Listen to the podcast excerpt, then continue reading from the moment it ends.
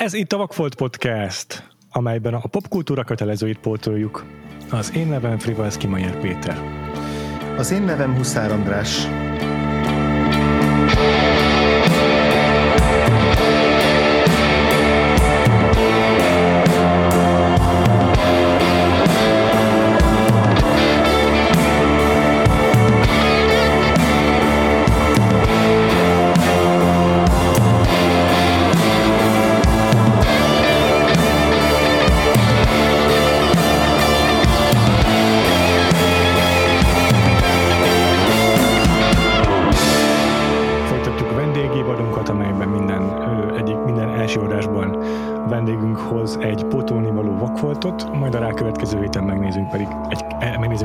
Kedvencet tőle.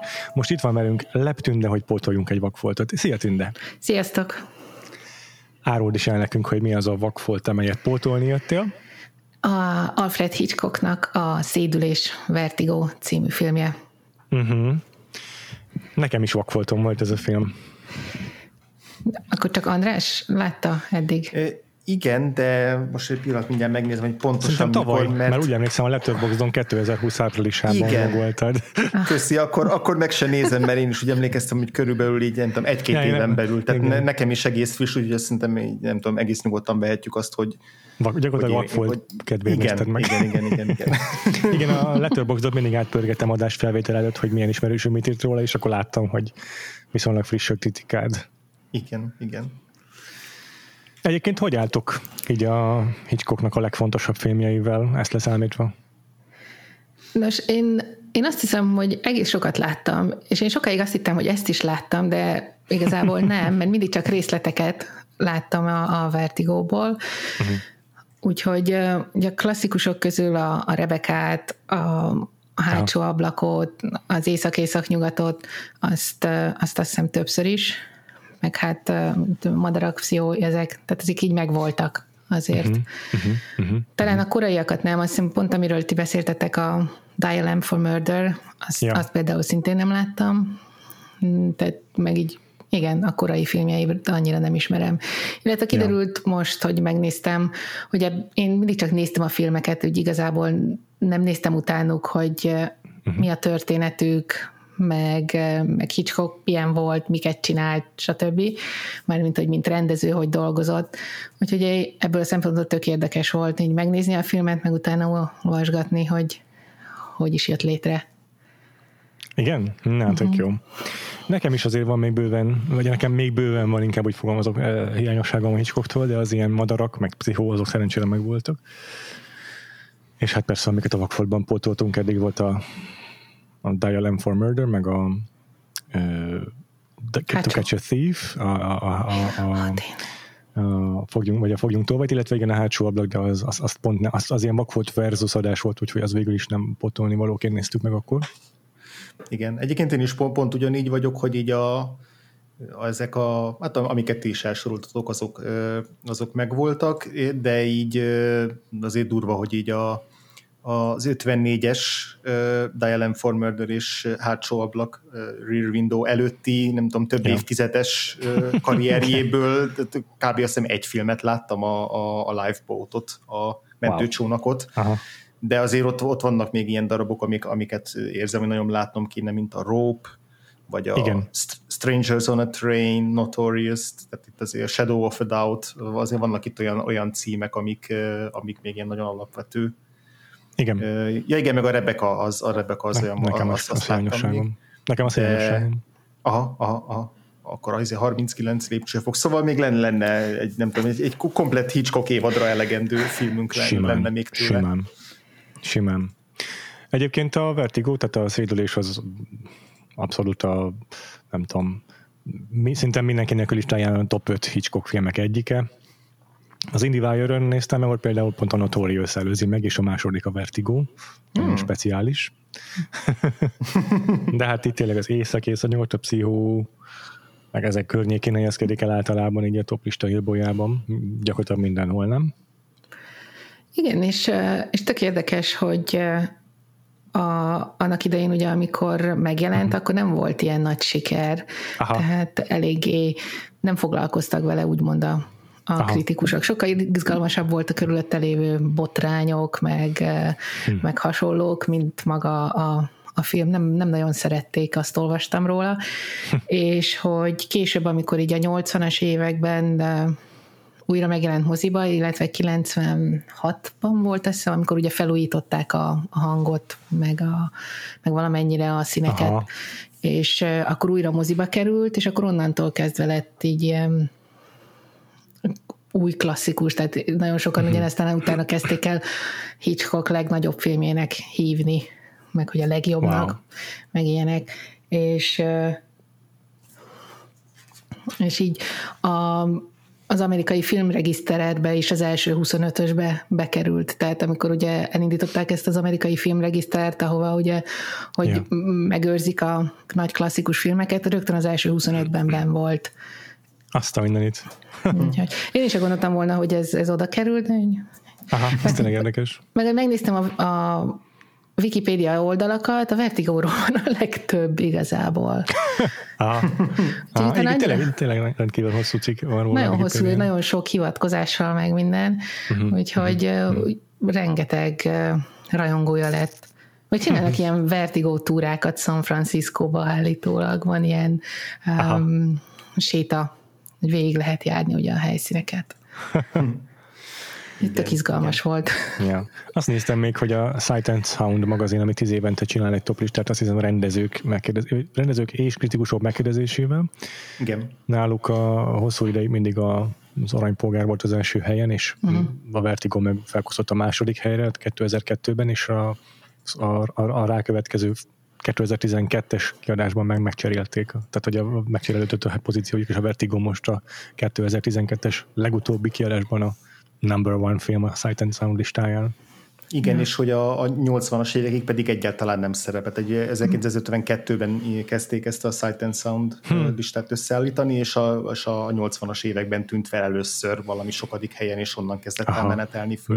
Valóban, amit a Tünde mondott, ez a újra bemutatás, meg, meg, meg felújítás, ez nagyon sokat számított, mert hogy addig meg ez, ezt a filmet nem igazán lehetett látni. Azt hiszem, hogy talán ez volt volt ennek valami jogi, jogi oka is, hogy a, a Hitchcocknál voltak ennek a, a, a vertigónak a, a jogai, és akkor ezért nem, nem tudom, gondolom a stúdió nem tudott annyira a haláláig szabadon bánni vele, de mondjuk ennek olyan nagyon mélyen nem néztem utána.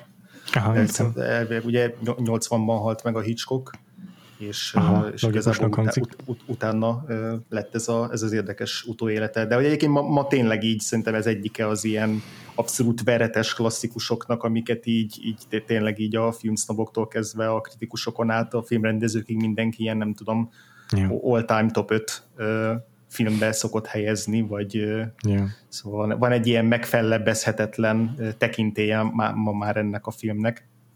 Uh-huh, uh-huh, uh-huh. Igen, tehát a filmkészítők is imádják, hogy azt a Sight and Sound lista sugalja meg a, az, hogy mennyien nyúlnak hozzá vissza, és hát dolgozzák fel alapmotívumait. Akkor ennek a, ennek a tekintélynek a, a, a súlya alatt, vagy ennek a, a hírnévnek a súlya alatt, akkor így milyen volt ez, a, ez az első benyomás, ugye Tünde mondtad, hogy egy-két jelenetet már láttál belőle korábban, Péter, nem tudom, hogy te mennyit tudtál róla egyébként, hogy így volt, uh-huh, meg voltak uh-huh. klasszikus momentumok belőle, vagy, vagy teljesen úgymond tudatlanul ültél neki, de így kíváncsi vagyok, hogy, hogy milyen volt az első benyomásotok róla.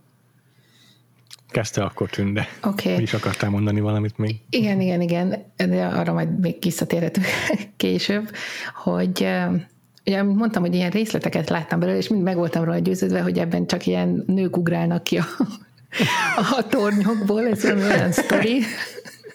Mert valahogy mindig azt láttam, olyan részleteket láttam, amikor valaki lezuhan egy magas helyről, és akkor James, uh, James Stewart meg nem tud semmit csinálni.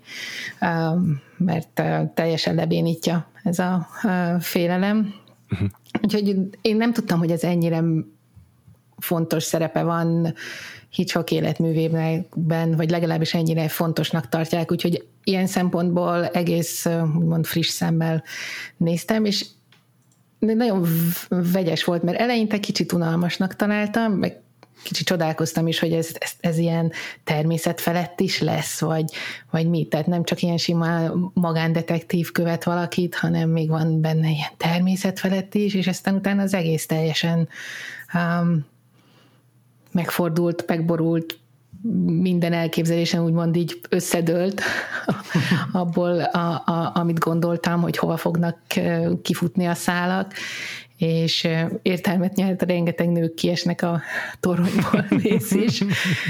Úgyhogy, és a egészen komoly benyomást tett rám a film, hiszen annyira utána néztem, hogy hogyan készült, mik voltak a körülmények, a szereplők, és és igazából te még álmodtam is vele most így a, az elmúlt napokban, hogy így ennyire így a vertigóba éltem, úgyhogy én, én, én abszolút lehet, hogy ez csak így a amatőrként, de engem tényleg teljesen magával ragadott és lenyűgözött a végére.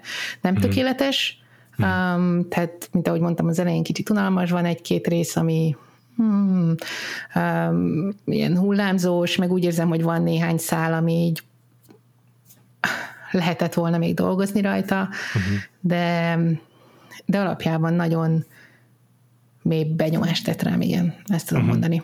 Uh-huh. Uh-huh. Uh-huh.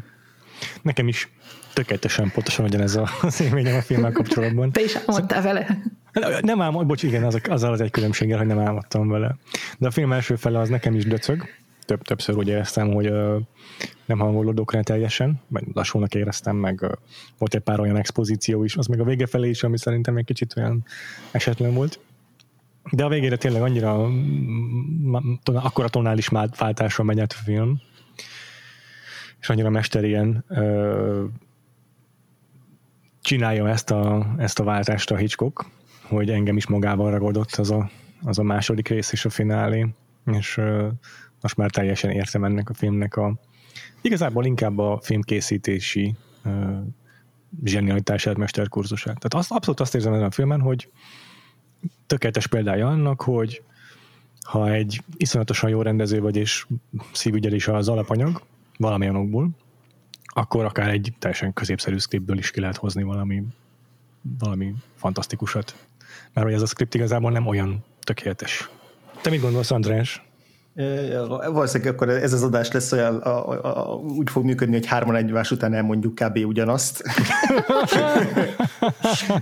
nem, nem, nem, nem, nem fogok semmilyen vadonatúj téket bedobni így, így az elején, mert én is tök, tök ugyanígy voltam.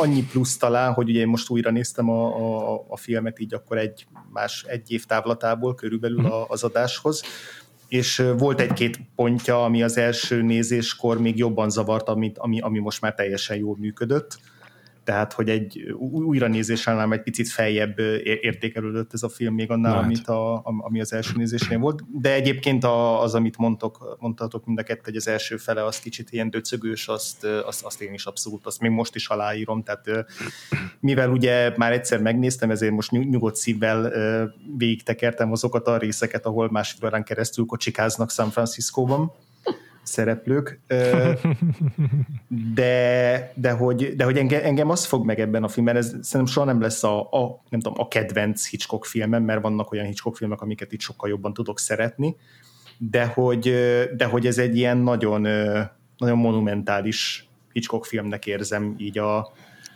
nem tudom, így a, a, a motivumait tekintve is, az érz, érzelme, érzelem, nem tudom, világát tekintve is, tehát hogy van, van benne egy olyan furcsa ilyen megfoghatatlanság ebben a viszonylag egyszerű, ilyen noáros mm, sztoriban, ami, ami azt írja alá, amit te is mondasz, Péter, hogy egy zseniális rendező egy közé, középszerű forgatókönyvből is, vagy történetből is mennyi mindent ki tud hozni.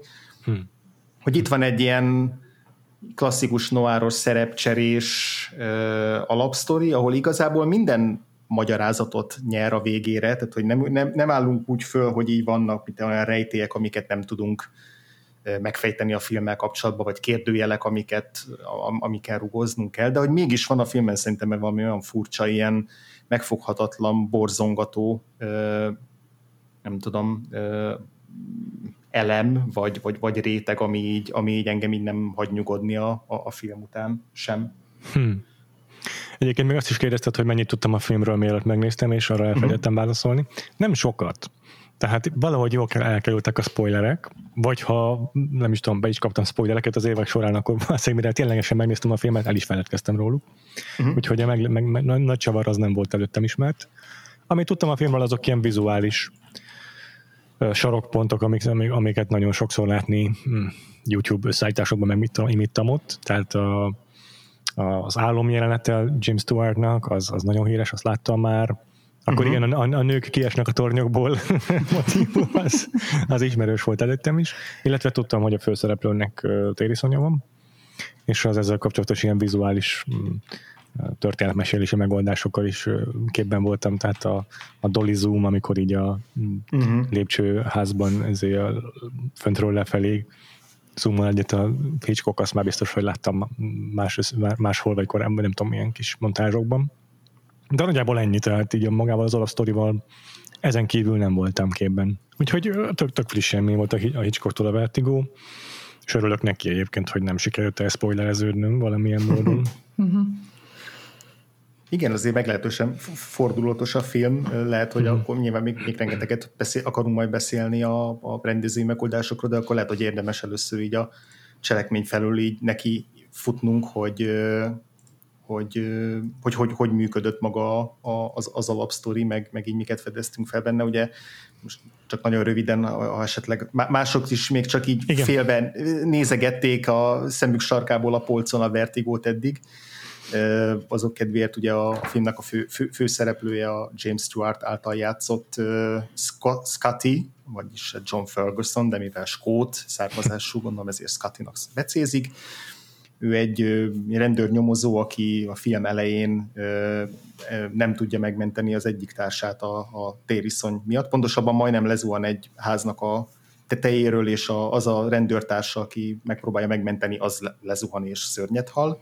Ja, igen. Na, na az a kép is megvolt egyébként, amikor ott uh-huh. a párkányon. De bocs, igen. csak. Igen, igen. És akkor ezt, ezt követően, amikor már így visszavonul, és, és már ugye nem akar tovább ilyen rendőri ügyekkel foglalkozni, akkor egy, egy régi iskolatársa megbízza őt, mint magánnyomozót, hogy kövesse a, a feleségét, de nem a, szokos, nem a szokott indokok miatt, nem azért, mert hogy attól tart, hogy majd megcsalja őt a felesége, hanem, hanem úgy attól tart, hogy a feleségét így gyakorlatilag megszállta egy, egy másik nőnek a, nem tudom, a szelleme, vagy, vagy kísértete, aki később kiderül ennek a, a feleségnek, Medlinnek a, az egyik felmenője. És akkor ez a, ez a kiinduló pont, tehát egyrészt van egy klasszikus noir ö, premissza, és akkor, ahogy Tünde mondta, egy ilyen furcsa, ilyen természetfeletti belkokettáló plusz réteg, és a filmnek az első fele az azzal telik, hogy a, hogy a, a a Scotty az, az követi Medlint, akit Kim Novák játszik. Városban ö, beleszeret, és ö, egyre jobban egymásba gabajodnak, ö, majd aztán történik egy, egy tetőpont, szó, szószoros értelmében, és akkor utána még, még hátra van egy nagy adag a filmből újabb, újabb fordulatokkal, amit most még nem akarok elszpoilerezni, de jó ötlet, igen, igen, azért azt hagyjuk az adás végére valóban. Igen, igen. De hogy akkor így mit gondolunk erről a, erről a, a nyomozós száról, meg a, a Scotty-ról, a Scotty és a Medlin kapcsolatáról, tehát a, amíg még nem ütnek be az ilyen zavarba ejtőbb fordulatok a filmben, addig hogy, hogyan működik ez nekünk? Nagyon jó kérdés. Én azt mondanám, hogy amiatt, hogy van egy ilyen természetfeletti nem is tudom, hát nem is mondom, hogy aspektusa, de természetfeletti sejtető aspektusa a filmnek. Ez fenntartotta bennem a feszültséget, mert azért elég, elég valószínűre vettem, hogy, hogy elég, elég izé alacsony odzokkal mertem volna megtenni, hogy, hogy Hitchcock nem fog zé, természetfelettit behozni a krimibe, és ez majd valahogyan kiderül, hogy valójában mi az igazság, de nagyon kíváncsi voltam, hogy mi lesz a, a megfejtésének, és magamtól nem jöttem rá. Úgyhogy e- ez a része bennem fenntartotta a feszültséget. Egyébként maga a nyomozás, azt nem tartottam valami baromi izgalmasnak. Kicsit repetitív is volt. Igen, ez a sok autózás. az, az, az eléggé so, hosszú volt, meg neked így nem tudom, hogy ez a mai szemmel nézve, vagy máshoz van szokva az ember, úgy gondolod, hogy nem igaz, nem igaz, hogy nem veszi észre, hogy követik, nem igaz, hogy hm. ott áll, ketten vannak összesen a múzeumban, és nem tűnik föl, hogy ez a pasás mindig ott van a sarokban.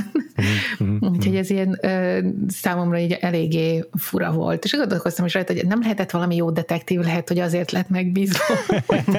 Igen, tényleg. De egyébként nem is feltétlenül a nyomozás itt a szerintem a hangsúlyos igen. Mm, dolog, hanem, hanem a megszállottság, ez az obszesszió egy bizonyos nővel. Igen. Ennek igen, a kialakulása, igen. és ezt, ennek a, az, az, ahogy ennek a folyamatát látjuk. András? Igen, és aztán később pedig ami a, a fordulatoknak a tükrében még az is így magyarázatot nyer, hogy így miért nem veszi észre, úgymond a, a, a Medlin az utánlaposlató ja, nyomozót. Ja, ja. Igen, szóval, hogy maga a, a procedúra az, az, az nem különösebben izgalmas, és, és valóban so, sokszor főleg a már emlegetett autókázásnál elég, elég vontatottá válik.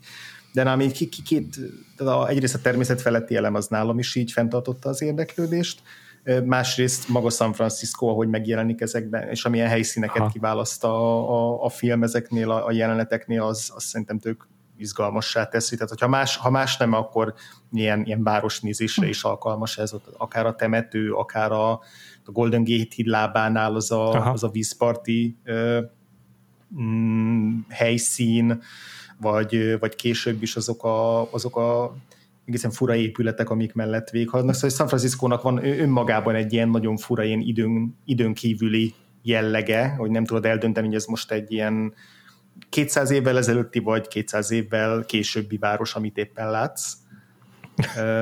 Ez, ez szerintem tökre izgalmassá teszi. Meg egy-egy olyan, olyan elem, mint például, amikor amikor egy ilyen hotel előtt megáll a, a James Stewart, és, és nézi, hogy a Kim Novak ott bemegy a hotelbe, és aztán kinyit egy ablakot az emeleten, ami később majd megismétlődik ez a mozzanat a filmben, és hogy az a, annak a hotelnek, a, ennek a McKittrick hotelnek a, a, a kinézete, amiről rögtön beugrott a, a pszichónak a, uh-huh.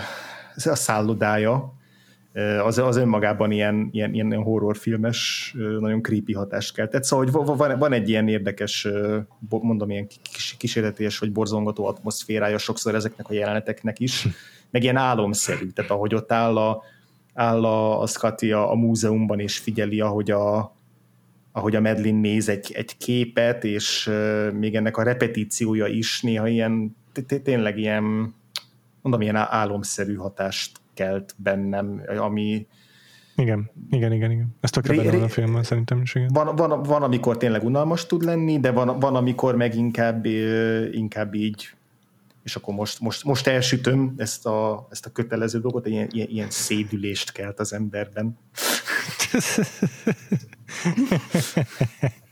Szép. Egyébként tök jó, mert ez a noáros rész, tehát ugye egy le, innentől kezdve lehetett tudni, hogy itt valami valami noáros dolog lesz benne, hogy ugye magányomozó nő, szép nő, aki még hogyha nem is nincsenek is közvetlen kapcsolatban, de valami ki fog alakulni közöttük, ez is teljesen jól van felépítve, és abszolút beillik ebbe a típusú filmekben, meg ugye irodalmi alkotásokban, mert hogy ez is eredetileg regény volt. Igen, ezt viszont nem tudtam. Igen, én nem is tudtam, hogy Hitchcock szinte sose dolgozott úgy, hogy eredeti Saját. forgatókönyvből, Aha. hanem mindig Aha. adaptációi voltak, és ez is, ez egy francia szerzőpáros, a, az 50-es években írtak mm-hmm. noir regényeket, ez Aha. a Pierre Boileau és a Thomas Narcejac, uh-huh. és ők írták az ördöngösöknek is a, az eredeti regényét, Aha. és ugye az nagyon tetszett a Hitchcocknak, és állítólag rögtön lecsapott, hogy ő minden regényükre számot tart, megcsinálja a filmben, amit ezek után is írnak. Persze nem történt azt hiszem semmi más, de Aha. jó előre kifizetett pénzt ezért is. És uh, From Among the Dead, vagy valami hasonló volt. Az, a, az, angol címe, a, az angol címe, igen, az eredeti francia az, uh, az is valami a holtakból, vagy a holtak közül. Értem. Értem. És, de magyarul is kiadták mondjuk már így a 90-es évek végén valahogy, egy, egy ilyen klasszikus krimi sorozatban megjelent, de ott már szédülés volt a címe, mert Aha. Mert a magyarok Ugyan... szeretik a filmhez. Sőt, a filmes, filmes borítóval jelen meg valószínűleg? Nem, nem, nem. Nem. nem, akkor még erre nem mentek annyira rá. Meg benne volt egy ilyen fekete színű a, a még ilyen klasszikus detektív regények a Palace Studio adta ki. Ilyen fekete, hmm. és ilyen egy kép volt Igen. az elején. Van néhány Igen. Mickey Spillane könyv, azt hiszem, az jelent még meg, meg ilyen rossz McDonaldok uh-huh, uh-huh, uh-huh, ebben a, a sorozatban. Nem, és uh, meg persze az ördöngösök is megjelent uh, magyarul, Ah, de jó. Hát, ugye ezeket, amikből ugye a filmet készítettek. Uh-huh. Úgy, és ez az eredeti regény az a, a második világháború környékén játszódik, de a fő motivumok azok azok ugyanazok. Meg hát Franciaországban a, pont azt hiszem van valami így, hogy a Párizs megszállása alatt, tehát még az úgy rátesz az eredetire valami kis pluszt. Uh-huh. Uh-huh. Úgyhogy ez lett így teljesen így átalakítva, meg pár dolog megváltoztatva. Például a Mitch ő abszolút nem szerepel. Se az eredeti változatban, azt hiszem, a forgatókönyv eredeti változatával, meg a regényben sem. Tehát, hogy őt a... Aki a Barbara Belgediz, vagy hogy igen, a... igen, az igen. is annyira, amikor megláttam a nevét, ha, Eli, ja, ja, ja. ugye tudod, mindenki, mindenki arra gondolt. ugye így józanul másban nem nagyon láttam én sem, már mint hogy nem úgy, hogy józanul.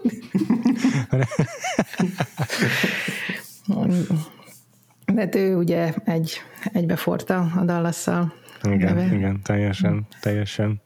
És nagyon meglep, nagyon meglep, egyrészt, hogy mennyire fiatal volt, mennyire szép mm. volt, és mm. yeah. igazából tök jó volt a szerepében. Nekem tetszett Bár, az alakja. Bár azért nagyon sokban hasonlít az Ellire abban, hogy az a szerepe, hogy férfiakra reagál. Itt a végéig.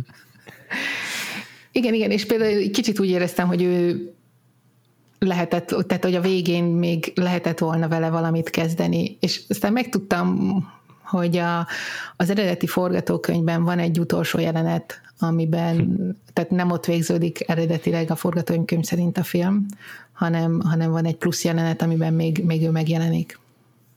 Igen. Uh-huh. Aztán mondod.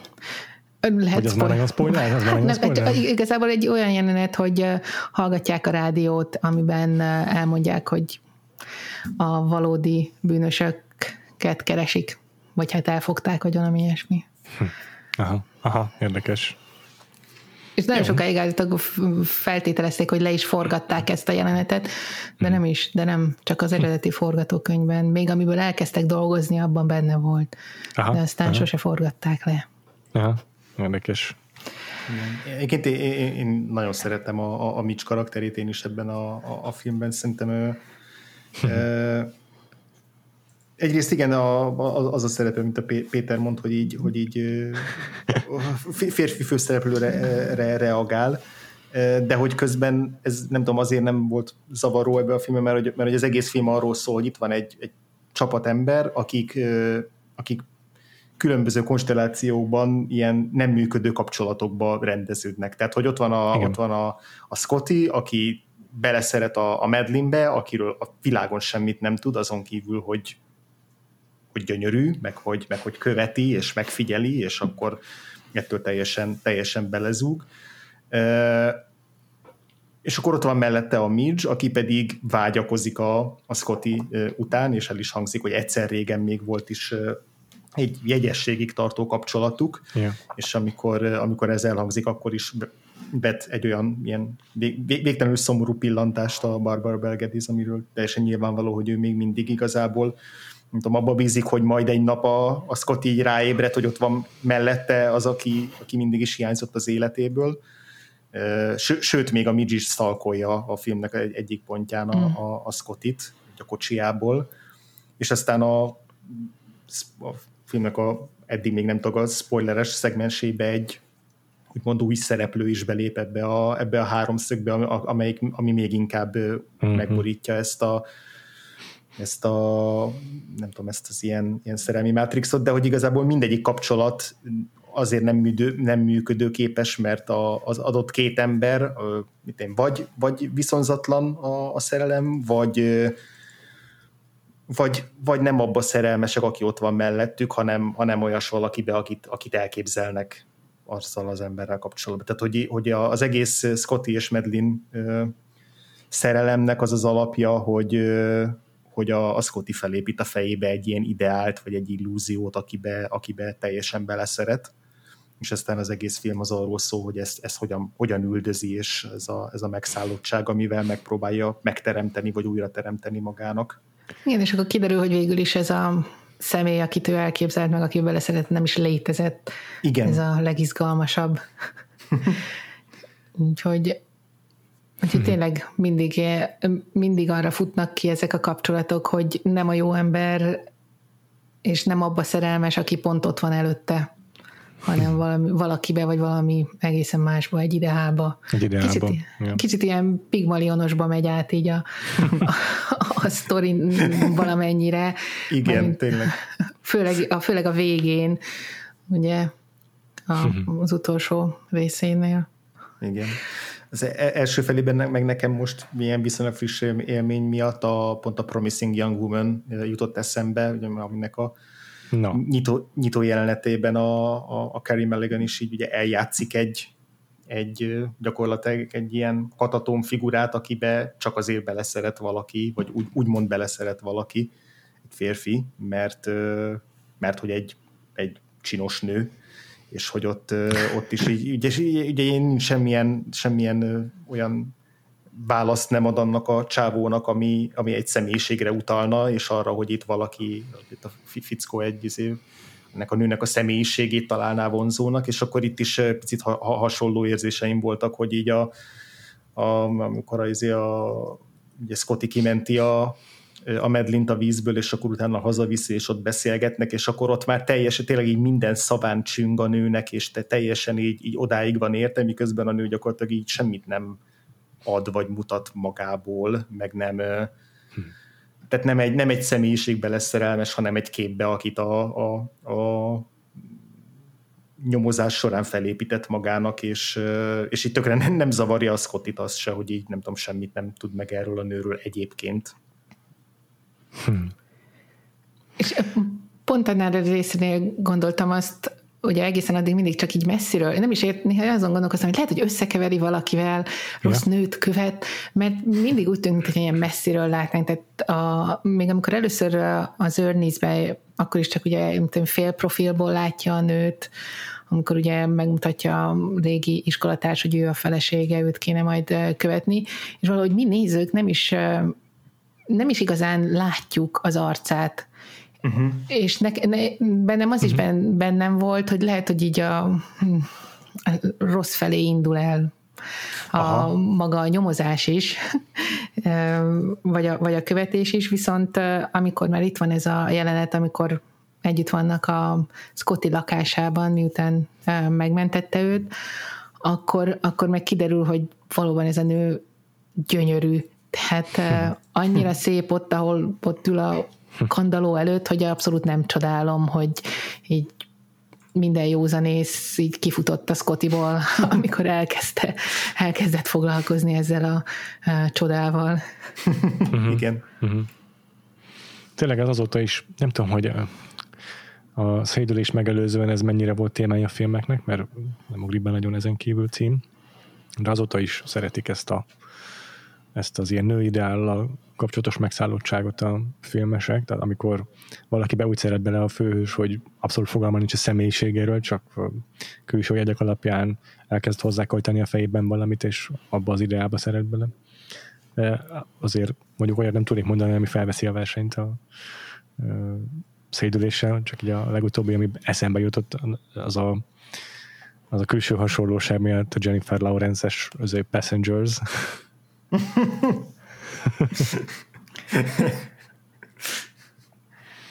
de mondom, biztos, hogy egy csomó ilyet még, mert annyira, annyira uh, ilyen deja vu érzésem volt fontosan a filmnézése közben, uh-huh. hogy, hogy ilyenek, ilyen sztorikat már mennyit láttam, csak, csak nem, nem tudom, egyéb címek hirtelen nem, ugranak, nem ugrottak benned közben. De ez egy nagyon visszatérő toposz maradt, az biztos. A Rómeó és Júlia is ilyen, tehát ott ja. is csak ugye látják. Ez igaz. Csak Igen. meglátják, és Igen. ennyi. Igen, és, és tök érdekes, hogy mennyire más a, az egyes alkotóknak, íróknak, rendezőknek a, az ezzel kapcsolatos mm, felfogása, tehát hogy mondjuk a Passengers az egy ilyen fura happy endre fut ki, de a, a Romeo és Julia a tragédiába torkollik, de egy egész más módon, mint ahogyan itt a Hitchcocknál, és vajon a, vajon a három közül melyik a validabb befejezés? Szerintem hát, így a, a megszállottsággal kapcsolatban. Megszáll, akkor csak is a, a Hitchcocki. Ja, szerintem is.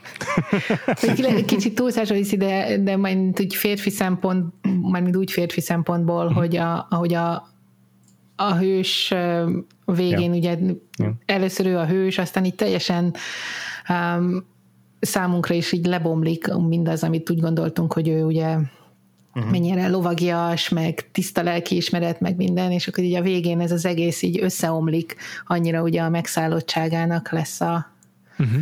a vagy csak annyira a megszállottság az, ami őt vezérli, uh-huh. hogy, igen. hogy igaz, igazából antihős lesz belőle. Igen, igen, igen. igen. Ja, abszolút átfordul. Igen. És oké, okay, rendbe jön a a, a vertigo, mert te már nem fog szédülni, mert ugye az elején benne van, hogy egy újabb olyan érzelmi um, sok kell, hogy érje, ja, hogy, hogy ugye visszatérjen a visszazökkenjen úgymond a normális kerékvágásba, amit ugye a végén megkap. Tehát ja. valószínűleg már nem fog többet szédülni, nem a magasban, de de milyen áram. Így is tragédia, igen, igen. Akkor picit szerintem most már elkezdhetünk így belemenni a spoilerekbe jobban. Jaja. Filmfináléját illetően, tehát aki nem látta a Vertigót, hát szerintem itt búcsúzzon el tőlünk egyelőre, és érdemes megnézni a filmet, szóval térjen vissza az adásba, miután, javaslom, hogy térjen vissza az adásba, miután megnéztem.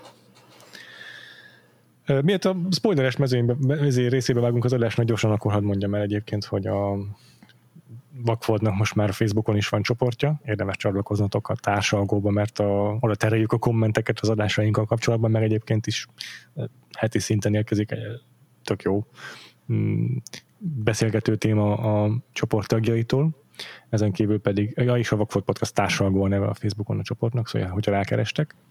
Ezen kívül pedig a Patreonon, a patreon.com per Vakfolt Podcast oldalon tudtok bennünket támogatni, hogyha tetszenek az adásaink, akkor ott még gyakorlatilag még egyszer ennyi mennyiségben bónuszadásokkal szoktunk jelentkezni havi szinten.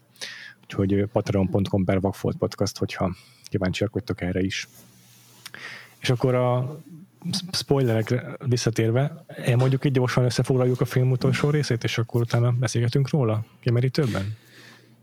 Hát igen, tehát ugye ott, ott hagytuk el a fonalat a cselekmény összefoglalásnál, hogy, hogy ugye egymásba gabajodnak, ahogy, ahogy erről beszéltünk is, és ott a, a, a Medlin ő, egyrészt a, a, a Scotty is szemtanúja lesz annak, ahogy a Medlinnek a nem tudom, testét így, mint hogyha átvenné ez a, ez az őse, ez a, a nagy, az a Carlotta, aki, aki annak idején bánatában öngyilkosságot követett el, és a, és a Merlin is így teljesen ö, abban van benne, hogy hát ő, ő neki meg van pecsételve a sorsa, és már csak napjai vannak hátra, és, és valami túlvilági erő a felé vezeti, hogy ő is ugyanerre a sorsra jusson, és akkor a, a Scottiban pedig ez a, a megmentő szerep rögtön ö, felélet, hogy de ő, ő majd megvédi, és, és nem hagyja, hogy, hogy, hogy ez megtörténjen, még hogyha nem is hisz benne feltétlenül, hogy ténylegesen mi lehet-e mögött. De lényeg az, hogy, hogy végül, végül nem sikerül megakadályozni azt, hogy a Medlin felmenjen egy toronyba, és ott vagy felmeneküljön, és ott levesse magát. Legalábbis ezt hiszi Scotty, tehát teljesen összeomlik, még szanatóriumba is kerül, majd amikor épp, hogy kezdene így feltápászkodni ebből, a, ebből az esetből, de még teljesen megtörve, egyszer csak az utcán meglát egy nőt, aki teljesen más ruhákat visel, más a haja, más a sminkje, de hogy egyébként megszólalásig hasonlít Medlinre, és követi ezt a nőt az otthonáig, és így szóba is elegyedik vele, és aztán kiderül, hogy ez a Judy nevű nő, vagy hogy Judynak hívják, és, és hát akkor ő lesz a Scotty megszállottságának az új, új tárgya, és a filmnek ezen a pontján mi nézők megtudjuk, hogy Judy valójában egy azonos Medlinnel, aki nem is Medlin volt, hanem ez az egész a Medlin férjének a, a csavaros akci terve, mesterterve volt, hogy elhiteti a Scottival azt, hogy az a nő, akit ő felbérel, ez a Judy, aki eljátsza majd a, a feleségét a Scotty számára, tehát hogy valójában nem is a, a feleséget követte, hanem egy színésznőt, aki eljátszotta ezt a feleséget. Addig a pontig, amíg majd felszalad abba a toronyba, és ott pedig ugyanabban a ruhában, mint amiben a, a csávónak a felesége van, és akkor a feleséget lelőkik a toronyból, és akkor mindenki azt fogja hinni, hogy pontosabban a Scotty azt fogja hinni, hogy ez a, a feleség volt. Ez egy kellően, kellően körmönfont és sok tényezős terv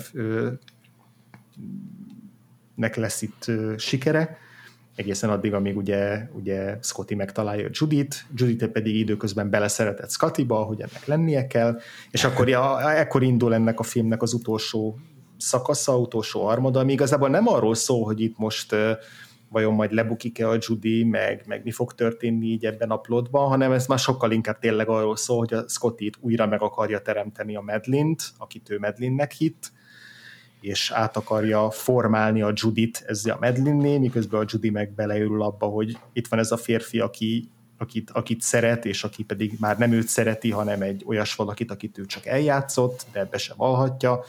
Szóval itt, itt már teljesen egy ilyen pszichoszexuális, vagy nem tudom, milyen ö, ö, ilyen spirálba ö, csúszik bele a, a, a film, ami aztán a, az újabb ö, repetícióval ugyanannak a templomtoronynak a, a csúcsán ér véget, ahol a, a fake ö, öngyilkosság bekövetkezett, és hát Scotty teljes, teljes kudarcot val ismételten biztos vagyok benne, hogy a filmnek emiatt a szakasz miatt tartják ezt a Hitchcock mesterművének, és Igen.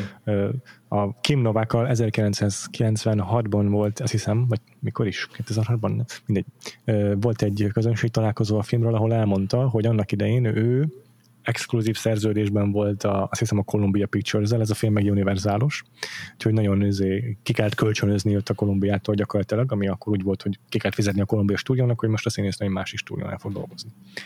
És a, az úgy tudta meg ezt a, a felkérést a Kim Novak, hogy a Kolumbiának a fejese, közölte vele, hogy hát kölcsön akarnak kölcsönözni téged a Universalhoz, ez a Hitchcock akar egy filmet, elég szar a script, de hát Hitchcockról van szó, szóval biztos eh, kihozza belőle a maximumot, tehát még, a, még a korában is uh, stúdiófejesek így gondolkodtak a Vertigóról. És szerintem igen, hogyha ebben a filmben nem lenne benne ez a, ez a pszichoszexuális fejtegetés, illetve nem mélyülne el a James Stewartnak a lelki világában a történet, és nem arról szólna, hogy az ő megszállottsága az milyen destruktív irányokat vesz, akkor, akkor ez egy nagyon ö, egyszerű ö, ponyva krimi maradna, de így viszont tényleg egy elemelt ö, mesterművé tud fejlődni. Igen, és ugye ott annál a résznél, amikor mi a nézők megtudjuk, hogy hogy igazából hogy történt az egész, tehát hogy kicsoda Judy, és valóban ő volt a Madeleine, aki nem is a Madeleine volt, hanem csak ő eljátszott egy alakot. Azt a jelenetet például nem akarta a Hitchcock beleírni a forgatókönyvbe, tehát így hm. gondolkozott Aztán. rajta, tehát ezt ugye ezt a levelesre jelenetet, mert ugye van egy jelenet, ahol a Judy el akar menni, és megírja a levelet a Scottinak, amiben leleplezné, hogy neki milyen szerepe volt a, abban a, a tragédiában, ami a Scottit is tönkretette, de aztán ugye győz a szerelem, és nem küldi el a levelet, illetve marad, és yeah. megnézi, hogy hova vezethet ez a kapcsolat így, hogy most már a való ényében találkozott a Scottival, de sajnos nem oda vezet, ahova ő szeretné, én legalábbis úgy, így, így éreztem, tehát ő szerette Igen. volna, hogyha magáért, ugye magáért szereti. Igen. Igen. És, és ez én tök érdekes, hogy a Kim Novák azt is nyilatkozta, hogy azért uh, utána meg azért imádta ezt a filmet, mert itt érezte meg ugye a Judinál, hogy, hogy ami hm. rengeteg nőnél fennáll, hogy sose a valódi nőt szeretik a férfiak, vagy a valódi nő kell nekik, hanem valami eszménykép, és hogy ő egész életében Ezeket játszotta, ezzel, gondolom. Ezeket, illetve ezzel küzdött. Tehát onnantól ja, kezdve, hogy őt felfedezték, mindig meg akarták változtatni, mert, mert hogy túl nagy darab volt, fogjon, stb. stb. A, azt talán majd minden alkalommal, amikor itt vagyok, elmes, szóba hozom a You Must Remember This podcastot, mert az egyik kedvenc ilyen régi, régi hollywoodi, és a leges legelső adás, hm. már nem tudom, hogy fönn van-e még a neten, de a szöveg, szövegkönyve az fönt van. Wow. Az én is úgy utólag hallgattam azt vissza, mert nem az elejétől hallgattam annak idején, hanem valahonnan bekapcsolódtam, és az Kim Novákról szól, ugyanis ugye a 2010-es években adott át valami Oscar díjat, és mindenki le volt döbbenve, hogy úristen, mennyire tönkre van téve az arca mm. a sok plastikától, mm. és pont erről szól a, a, ez az első adás, hogy mennyire kegyetlenül bánt annó, meg még most is a világ az ilyen nőkkel, mint ugye a, a Kim Novák, hogy, hogy nem lehetett soha elég szép, mindig valami mást kellett neki még csinálnia, hogy még szebb legyen, és, és igazából, hogy ez lett a tragédiája, úgyhogy nem is olyan nagy csoda, hogy a, az ilyenek, mert ő is azt hiszem valami farmon él, és lovakat tenyészt, meg mint a Brigitte Bardot is inkább az állatokkal foglalkoznak, mint, a, mint hogy az emberekkel legyenek. És ugye azt hiszem ti is beszéltetek már arról többször, hogy a Hitchcocknak is van ez a gyönyörű szőkenőkkel kapcsolatos ilyen úgymond kicsit fétisel, tehát ugye, hogy a, a Grace kelly hogy kezelte itt, ahogy a Igen. Kim Novák is mennyire ilyen pedesztárra van állítva, akkor ugye a Tippi Hendren és igen, ő többször is beszámolt arról, hogy mennyire hogy, mostohán bánt vele most, is. Igen, elvileg a többiek azt mondták, hogy nem érték, mert velük nem csináltak ilyet, tehát a Kim Novák is abszolút wow. kellemes Aha. élményei vannak a, a forgatásról, Aha. de, de ugye ez is így befigyel szerintem ebben a filmben, és ezért is gondolják, hogy annyira ilyen személyes, meg a Hitchcock Aha. lelki világához is közel álló film ez a, a, a Vertigo, mert hogy benne van ez a megszállottság, ami a, egy férfit el tud kapni, és hogy hova tudja őt vezetni, hogyha egy ilyen gyönyörűséggel találkozik. Igen. Kim Novak már annak idején is tényleg az, a, az igazi celebritás volt, ez pont az a fajta, aki, pont az a fajta, mint a, ami a Marilyn manson a, a, az öndestruktív életmódban hajszolta, tehát az a minden Már egyes... Monrót. Monrót, igen. Bocsánat, de hülye vagyok, de bocsánat. Marilyn ugye a, a, az életmódjába hajszolta, tehát az, a, aki mhm. mind, az életének magánéletek minden szegmenset terítéken volt, bulvárlapok címlapján szerepelt, meg olyan sztárokkal volt együtt, mint Sammy Davis Jr. fiatal korában. Úgyhogy igen, amire gondolsz, azt szerintem ebből fakad, hogy így neki egy ilyen nyílt, nyílt kártya pakli volt az élete. És a Hitchcockkal kapcsolatban meg én is, a film nézése közben is ez volt az első, ami beugrott, hogy amikor megláttam, hogy a Judy valójában barna hajú, és a film, vagy a szerepkedvért vesz föl mm, szőke hajat, hogy az, az egyértelmű vált rögtön számomra, hogy itt mi történik, és meg is néztem, hogy biztosan jók-e a megérzéseim, és igen, a Grace uh, Kellyvel utoljára 1955-ben, vagy 54-ben forgatott együtt Hitchcock, azt hiszem pont a, a Fogjunk tolvajt yeah. van, és hogy uh, az volt az első gondolatom rögtön, hogy, hogy ez a film, ez az, amiben így gyászolja az ő múzsáját Hitchcock, és így, és így próbálja őt feltámasztani, de hát ez csak egy ilyen uh, déli bába, amit így hajszol. És ez, ez, ez, ez viszi filmre itt Hitchcock, hogy, hogy tudjuk jól, tehát hogy a, neki tényleg van egy ilyen megszállottsága a szőke, uh, ilyen északi típusú szépségekkel kapcsolatosan, és szerintem Kim Novak abszolút egy ilyen Grace Kelly portlék volt ebben a filmben az ő számára, és ez, ez manifestálódott ebben a filmben a történet szintjén is, tehát textuálisan is. Én nem is ő lett volna eredetileg a Kim Novák, hanem a Vera Miles, akivel pont előtte hmm. dolgozott, a férfi, aki túl sokat tudott, azt hiszem aha, aha. Csak igazából azt hiszem, hogy egy idő után már nem is annyira akarta a Hitchcock, de azt mondják, hogy az volt a fő ok, hogy hogy nem ő lett a főszereplő, hogy ugye terhes lett a Vera Miles, tehát vissza kellett mindenképp lépnie. De, de az is volt, hogy a Vera Milesról például volt próbafelvétel, de a Kim Novákról nem. A Kim Novák az rögtön megkapta, hogy akkor jöjjön és, és szerepeljen ebben a a filmben, tehát őről nem is készült próbafelvétel, hanem, hanem igen, hogy így kikölcsönözték, és elkezdhetett szinte azonnal dolgozni ja. a Hitchcockkal.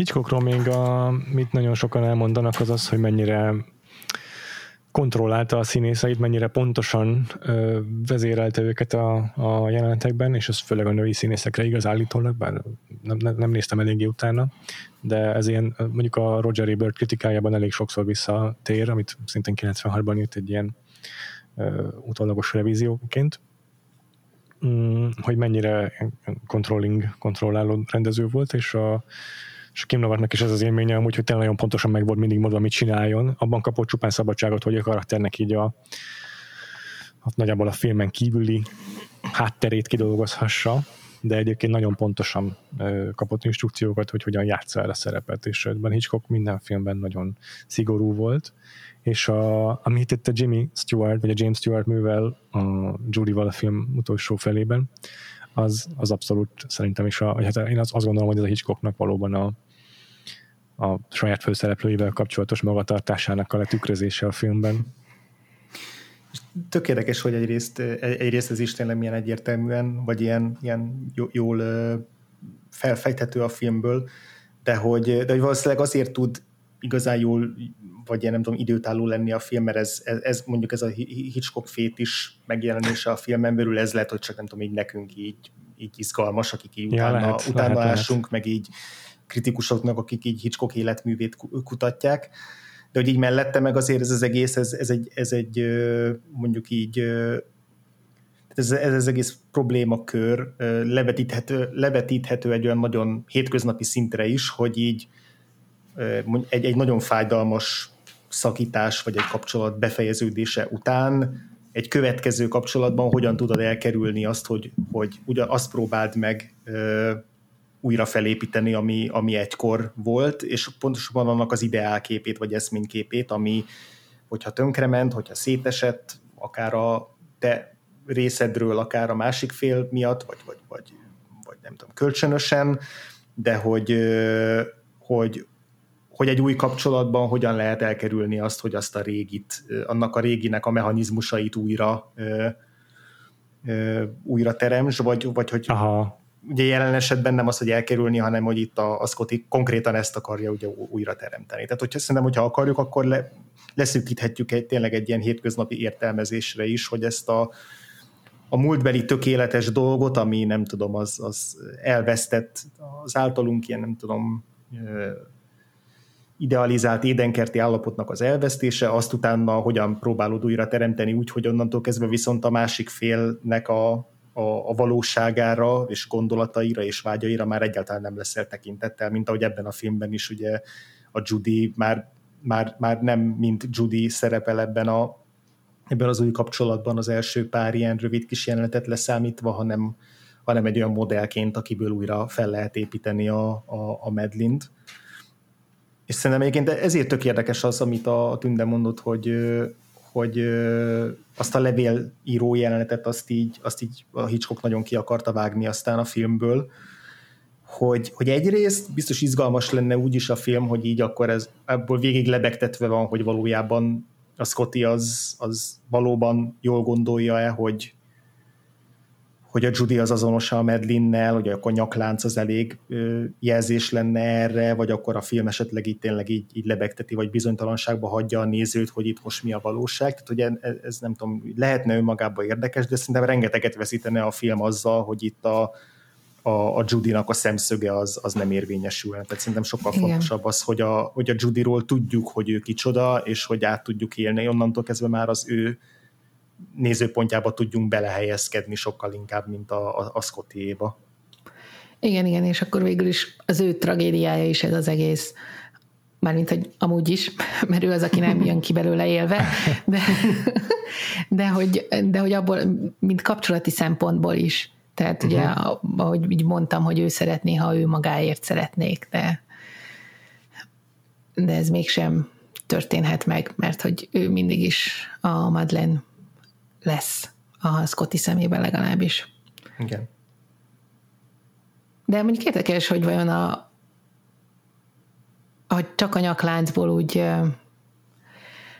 úgy mennyire derül, derül neki, meg mennyire lenne ütős a, a film, hogy, hogyha csak a nyaklánc van, de szerintem is egy abszolút jó, hogy benne maradt a levélírás. Még akkor is, hogyha úgy tűnik, hogy jó, csak elmagyarázok nektek hülyéknek, de igazából kiderül, hogy nem, nem azért csinálja, hogy elmagyarázza, lebetűzze, hogy mi történt, hanem pont ezért, mert ez egy újabb csavart hoz a, a történetbe, vagy hát nem is a történetbe, de a főszereplők kapcsolataiba mindenképpen új szemszögöt visz.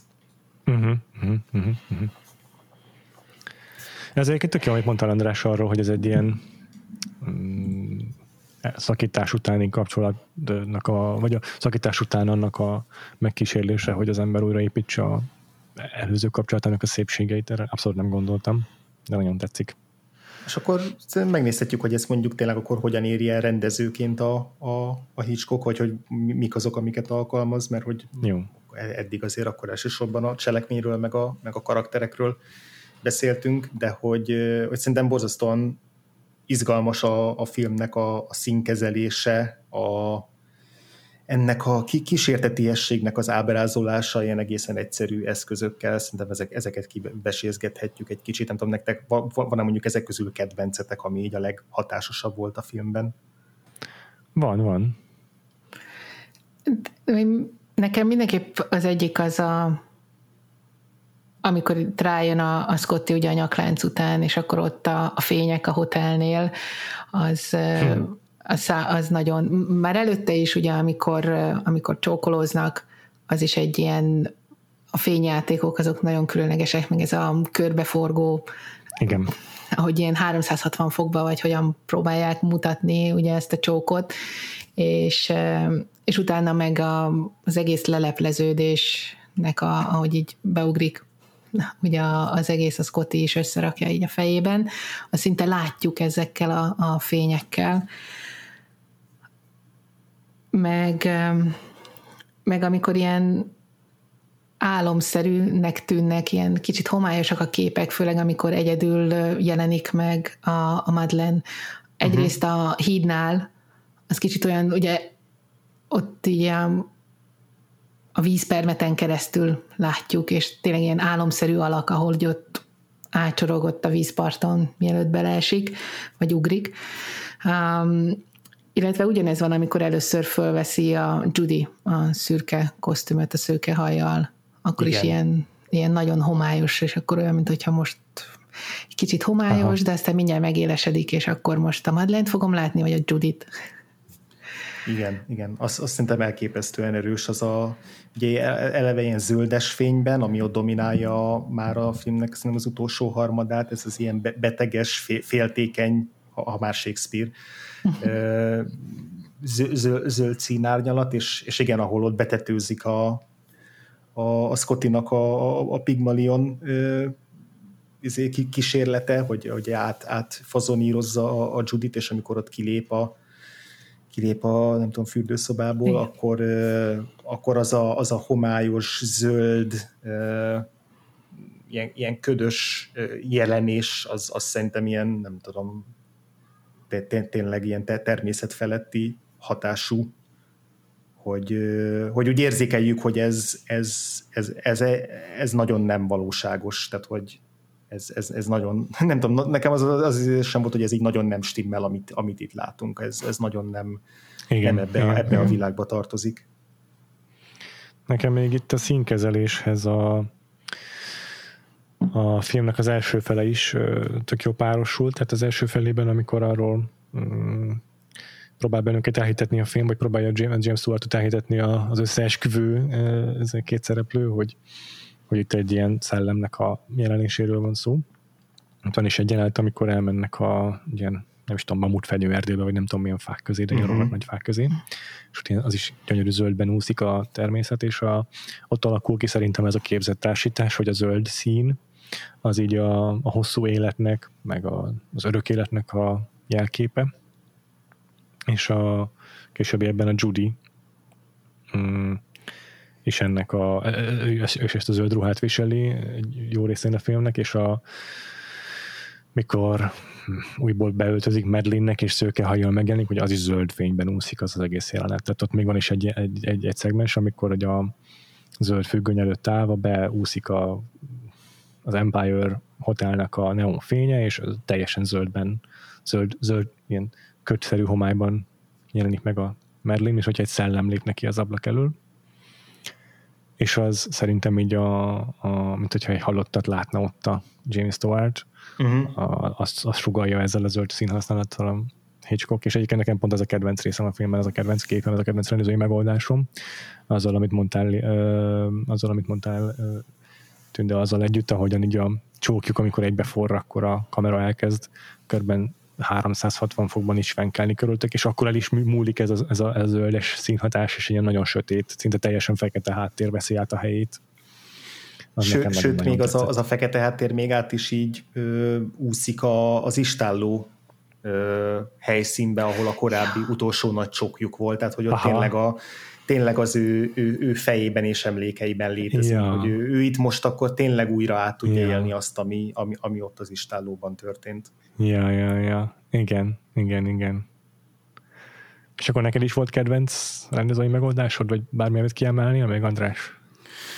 Ö, nekem is nagyon tetszett például az az erdei jelenet, a, ahol nem is konkrét rendezői Aha. megoldás volt, de az egésznek az atmoszférája, plusz az, hogy ténylegesen kimentek az erdőbe forgatni, és nem felépítettek egy, nem tudom, kamu erdőt a stúdióban, amire azért szerintem lett volna bőven példa még a 50-es években vagy valami nem tudom, izé, matfestmény előtt játszották volna yeah. a jelenetet, hogy nagyon erősen működik ennek a, ennek a hátborzongató atmoszférája, hogy ott ilyen lassan e, elsétál egy, besétál egy fa mögé, és ott tudod, hogy nem jelenik meg utána a másik végén, és akkor nem tudjuk így, hogy most eltűnt, vagy, vagy mi történt vele. Azt szerintem egy tök hatásos kis trükk. Aztán nagyon tetszik az, hogy így a sziluettekkel, meg a fényárnyékokkal játszik sokszor a film, tehát például amikor a, ott az istálóban beszélgetnek, és ott fent ülnek a, a bakon, majd a, a, a Scott így hátra megy a másik ilyen fogadhoz, hogy, ott nem tudom valamiről győzködje, és visszafordul, és akkor úgy, ugye úgy látják, látjuk a, az ő szemszögéből, hogy ott ül a, a, még mindig a bakon a, a, a Medlin, de, de a fény az, az előtte jön a, az istáló ajtajából, szűrődik be, vagy, vagy nem tudom, az ilyen túl, túl, túl van fényelve, és hogy emiatt csak egy ilyen fekete, sötét ilyen sziluett, hogy nem is lehet kivenni igazából semmit a, a nő alakból, csak azt, hogy ott ül fönt a, a fiákere. Szóval van, vannak ilyen nagyon hatásos, ilyen kontrasztos pillanatok a filmben, amik, amik nagyon tetszenek benne. Meg hát a, a, már, eme, a már emelgetett Dolly Zoom, bocsánat, még az, yeah. az amit, yeah. amit előszeretettel jó párszor bejátszik a film, de szerintem az, én úgy vagyok vele, hogy ha egyszer rábukkant így az operatőrével egy ilyen tuti megoldásra, akkor, akkor persze használja legalább tízszer a filmben minden egyes szép tériszonyt szimbolizáló vagy, vagy érzékeltető jelenetkét, akkor én is legalább háromszor használnám egy snitten belül. És a, és a lázálom jelenet, amikor ilyen, oh. nem tudom, neon, meg kék, meg lila színekben úszkál a, az egy James Stewart, és akkor van egy ilyen szolbász animáció, és ahogyan a rózsa csokor az így kinyílik, meg nem tudom, azokhoz mit szóltatok? David Lynchnek akkor így felnyílt a harmadik szeme szerintem, amikor ezt először látta. De Tarantino is lenyúlja ezt a kérdőben, nem? Fú, lehet arra, már nem emlékszem. Nekem nagyon rémlik abban, hogy amikor van ez a híres ilyen zenei motívum, amikor így talán valami szintetizátor hang hatására közben így egy fordulatot megértünk, vagy valakiről kiderül valami, akkor ugyanígy a vörös színben így pulzál, mint ja, hogyha szirénázna a kép, aha, ez nagyon aha, hasonló. Aha, aha, aha. Meg, meg akit még így felszoktak ugye hozni, a Scorsese-nek volt ugye nagy hatása, és hogy az ártatlanság korában milyen sok motivumot vesz át ebből. Tehát ott is már azt hiszem az eleje is um, ugye az, ez a, az rózsák ott az is kicsit erre a színekben mindenképpen hasonlít, persze ez is csak uh-huh. lehet, hogy csak bemagyarázás, de ugye a scorsese ez is az egyik ilyen kedvenc filmje volt, mert hogy ugyanezt a megszállottságot igen. mutatja be, ugye mondjuk a, a taxisofőrben is, ugye ott az is egy ilyen hasonló ilyen igen, kapcsolat. Igen. Abszolút, tök jó példa, igen. túlzás kapcsolat, de... Hát igen, az, hogy így van egy nő ideál, amiben bele igen, igen, igen, igen, igen, igen, igen, igen, Ja. ja. Ez Tök, tök igaz. Tök igaz. És egyébként pont arra gondoltam, hogy egyált, egyáltalán az eleje, direkt megnéztem, 3 perc, 25 másodperc volt az eleje a filmnek, már mint hogy a főcím. Hmm. És ugye az is már ez a elég ilyen modern, modern, tehát úgy éreztem, hogy az 58-hoz képest marha modern, és akkor úgy ér, hogy ugyanez tért vissza a, a rémálom résznél is, ezek a pszichedelikus kicsit Igen. Hmm. színek, pörgés, Aha, aha, aha, aha. és montázsok. Szerintem ez nagyon jó volt, és így jóval érthetőbb volt, hogy miért is került aztán a szanatóriumba a, a Scotty, mert hogy az ugye utána volt. Igen. Igen, pedig, Az, pedig, a... Mondj, mondj.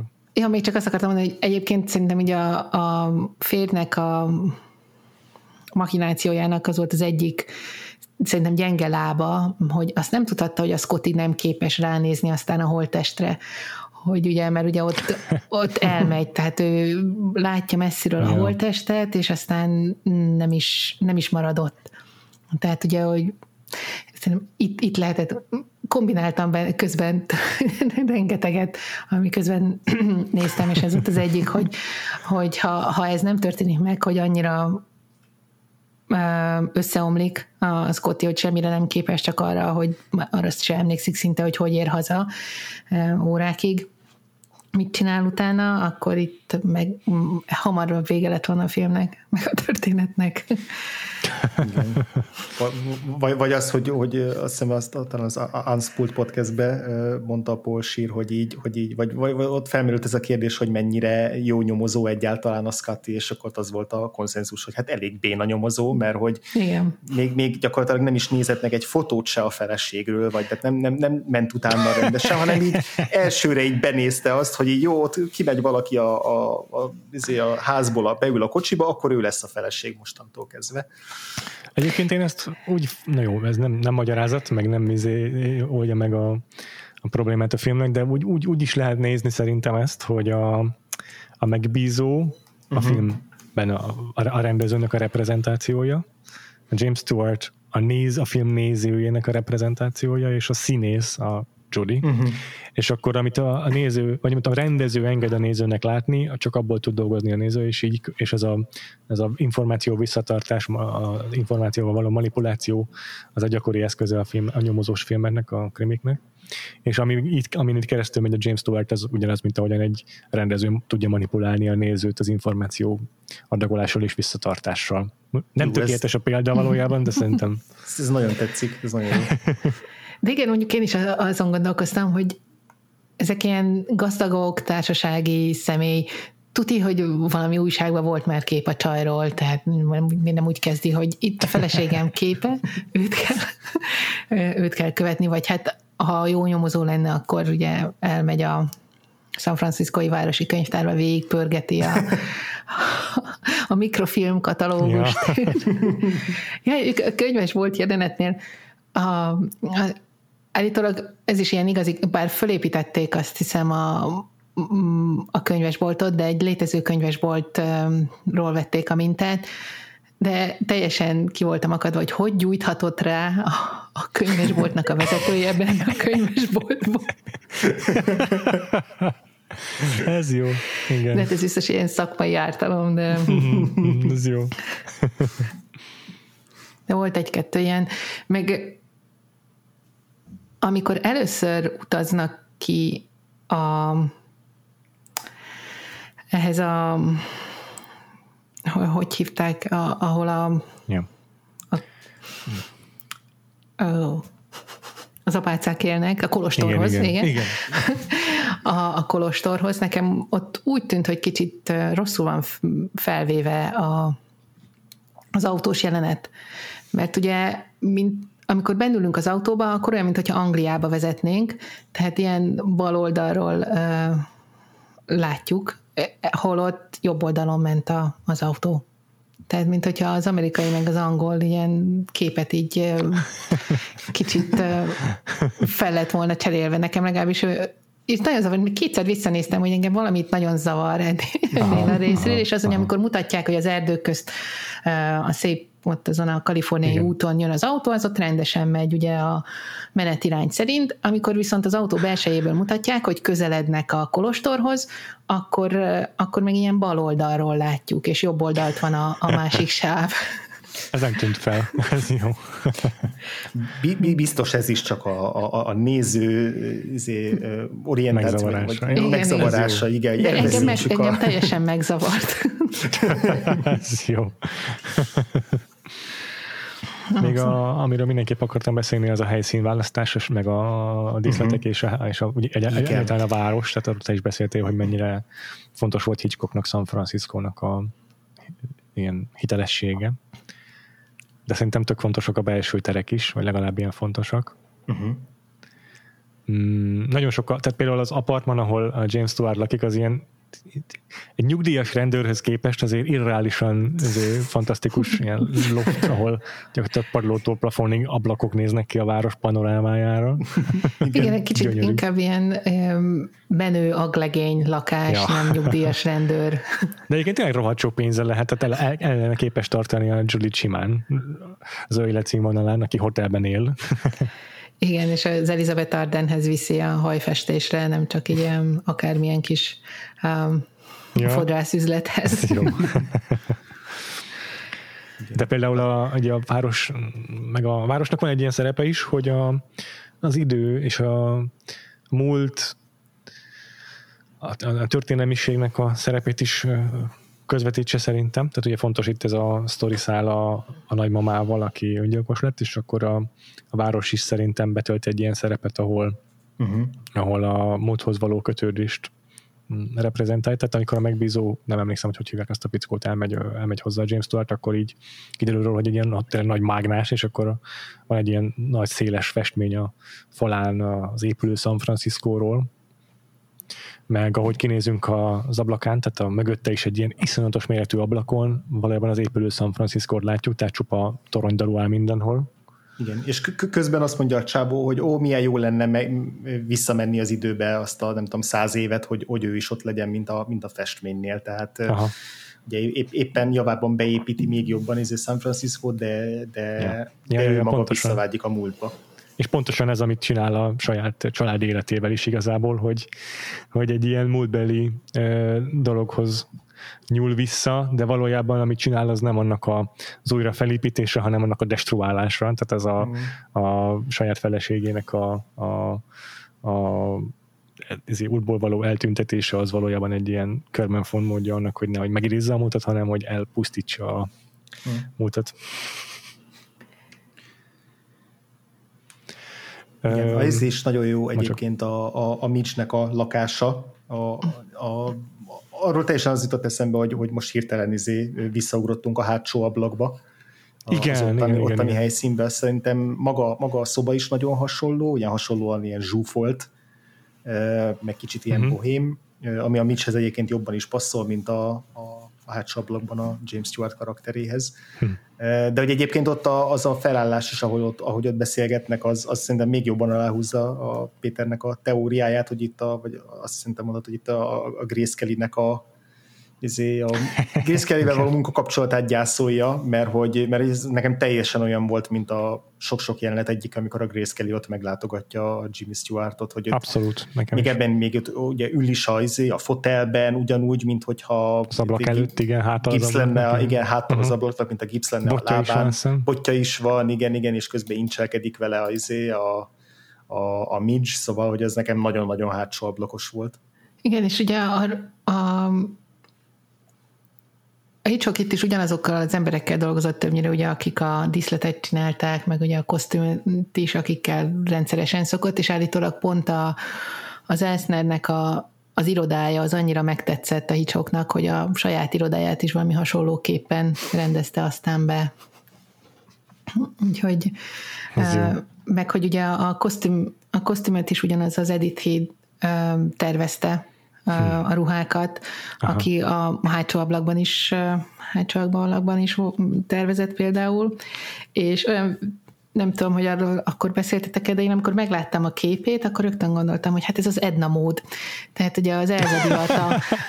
nem, nem, nem beszéltünk és utána, és, utána, és meg is néztem, és tényleg, hogy a, a, a róla mintázták, tehát hogy előtte ilyen um, főhajtás az Edna mód az, Edith híd előtt, mert ugyanez a fastag fekete keret, és ilyen Aha. egyenesre levágott fufru, Nagyon úgyhogy Úgyhogy zseniál, zseniális. Tökre megerültem neki. Nagyon jó, nagyon jó. Tényleg van is róla olyan kép, ahol ilyen nagy szemüveget visel, igen, idős Aha. korában már totálos. De jó! és, a, és rajta is van, hogy a, megnéztem a képet, és azt mondtam, hogy végiggörgettem ugye a dolgokat, és a Wikipédián ugye milyen külső referenciák, vagy nem tudom, utóélet, és akkor ott hmm. volt, hogy igen, ő róla mintázták a, Ez az elzadivatot. Uh-huh, uh-huh, uh-huh, szuper.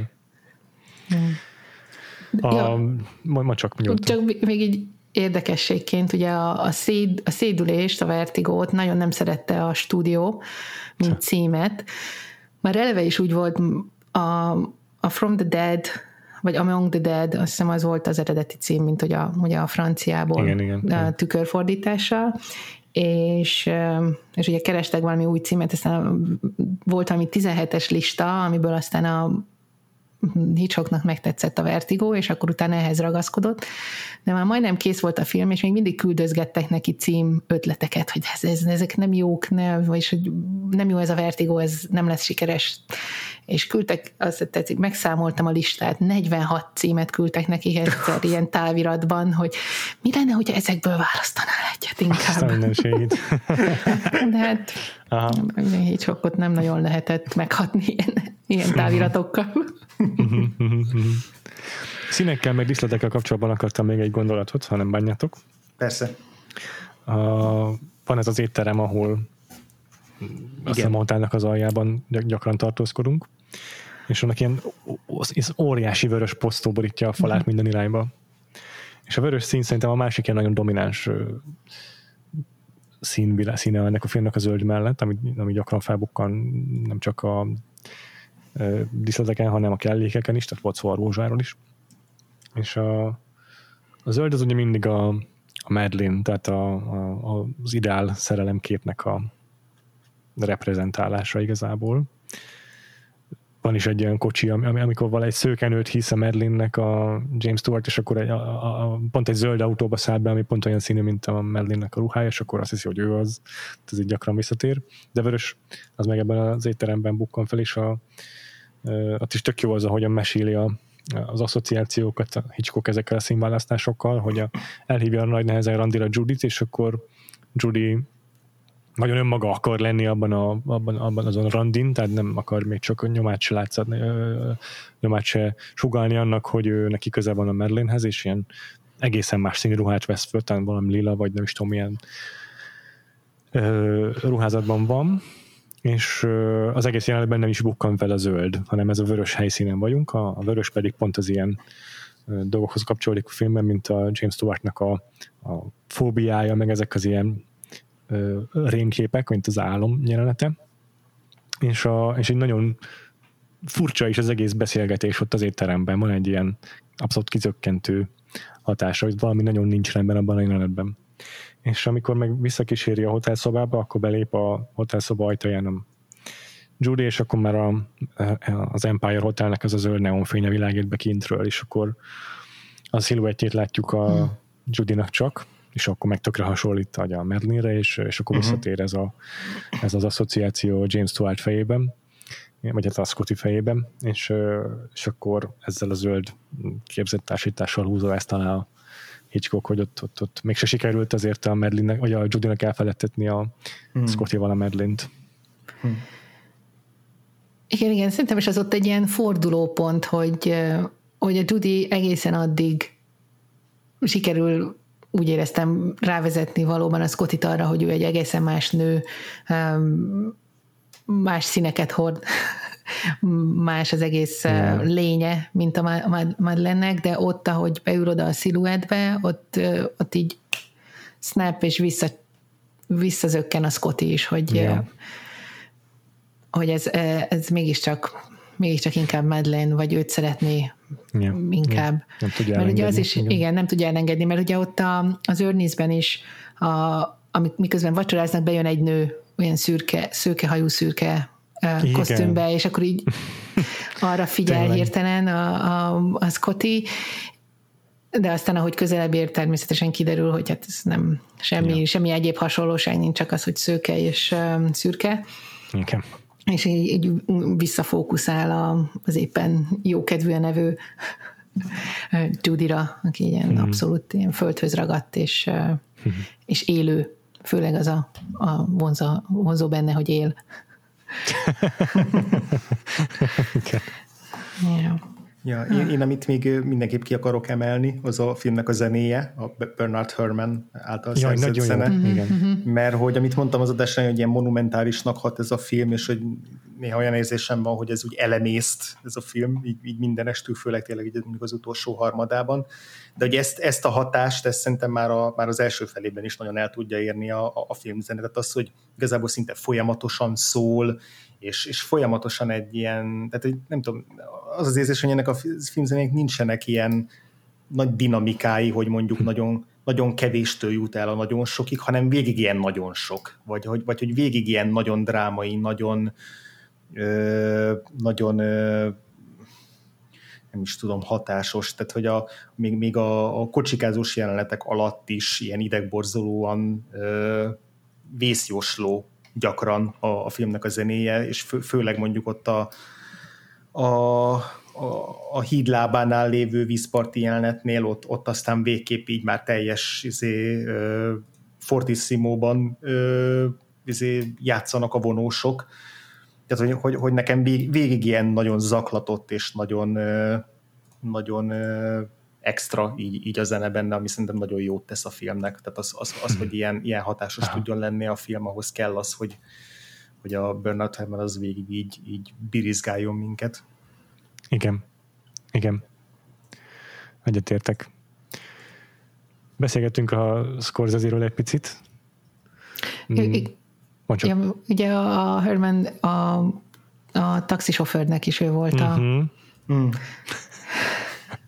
Igen, itt szerintem sok az ilyen kapcsolat. Nagyon, nagyon, nagyon.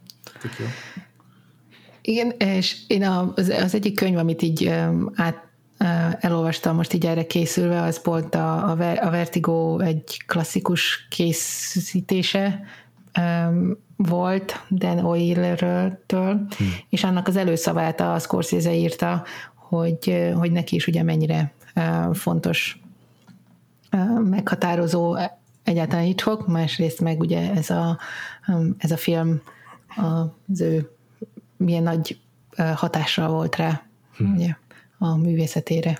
Hmm. Ilyen Scorsese kapcsolatról én ennyit akartam, nem tudom. Aha, aha.